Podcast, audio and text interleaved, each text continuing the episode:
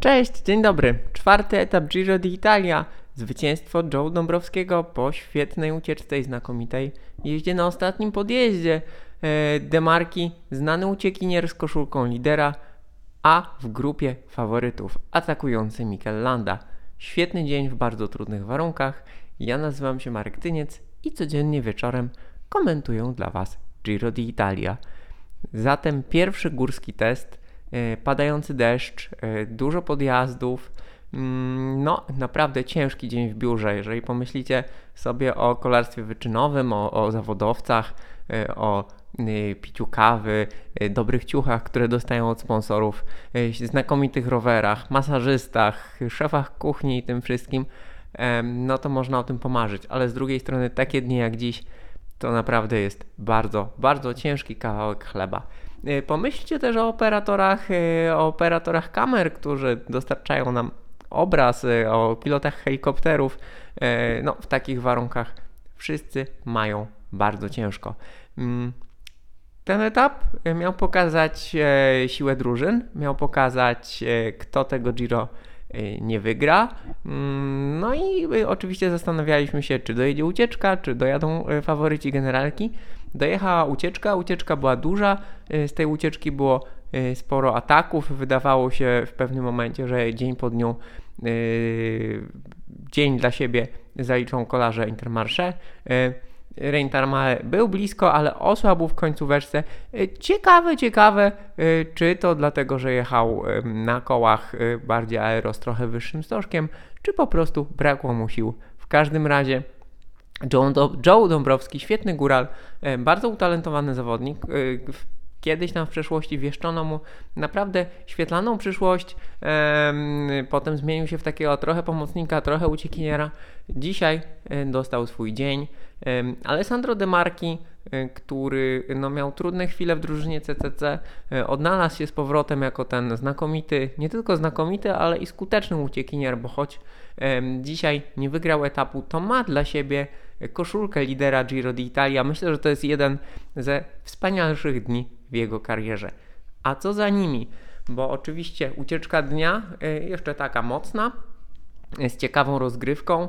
E, oczywiście zawsze jest, zawsze to się fajnie ogląda, no ale jednak najbardziej pasjonuje nas rywalizacja tych kolarzy, którzy ostatecznie będą walczyli o podium całego Giro d'Italia. No i dzisiaj bardzo trudne warunki pracy innym rywalom zrobili kolarze drużyny Bahrain Victorious, pomocnicy Mikela Landy, a co najważniejsze, e, to, że prowadzili peleton przez ostatnie podjazdy i zjazdy, gdzie Matej Mohoric jakby naciągał tempo e, i stawiał pod presją innych zawodników, a Landa jest dobrym zjazdowcem, więc to też była robota dla niego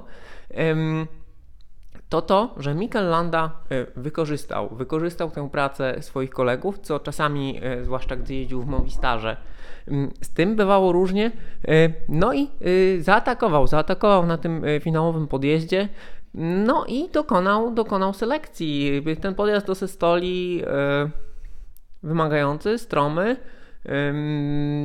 Tak jak pisałem na Facebooku, nie mówiłem zapowiedzi, on podobny trochę do, do Arate, do tego znanego podjazdu w kraju Basków, który jest stromy, też na takich niskich kilkanaście minut wysiłek, a w końcówce kawałeczek zjazdu płasko do mety. I e, tutaj też tak to wyglądało. Landa zrobił selekcję, zanim e, no, najlepiej, najlepiej wyglądał Egan Bernal, znakomicie Własow i Hugh Carty. Mm, przegrał Almeida, stracił dużo, już traci ponad 4 minuty w generalce. E, kiepsko George Bennett, e, Remco Evenpool, e, Simon Yates, oni 10 sekund. Niby dużo, niby niedużo. Ważniejsze niż fakt straty jest nie dłużej, tak? Jest chyba to, że no, nie wytrzymali, nie wytrzymali tego ataku. Nawet jeżeli powiedzmy Carty czy, czy Bernal na chwilkę się zagapili, czy zareagowali chwilę później, to dogonili Landę. No, Yates i mm, Yates i mm, Evenpool nie. Natomiast Evenpool słusznie powiedział zaraz po wyścigu, y, że no, y, on tak jeszcze nie trenował, jednak to jest ten wysiłek taki stricte wyścigowy, do którego nie jest przyzwyczajony, musi wejść w rytm. Y, no z kolei Yates jednak wiosną prezentował się w miarę dobrze, więc no tutaj zobaczymy, zwłaszcza na, zwłaszcza na e, Tirreno Adriatico z prawdą nogę, więc e, no... Zobaczymy, jak to wygląda. Landa, Landa, słuchajcie, który dzisiaj szalał, który pokazał się z tej agresywnej, e, ofensywnej strony. E, Landa raczej e, właśnie był taki e, wcześniej bardzo mocny, ale taki trochę przytłumiony. Widać, że trafił z formą. No i e, to wskazuje, to był taki pierwszy test, to pokazuje, kto przynajmniej na początku Giro jest mocne pytanie właśnie, czy tym, którzy szaleją tak na samym początku, wystarczy energii do samego końca.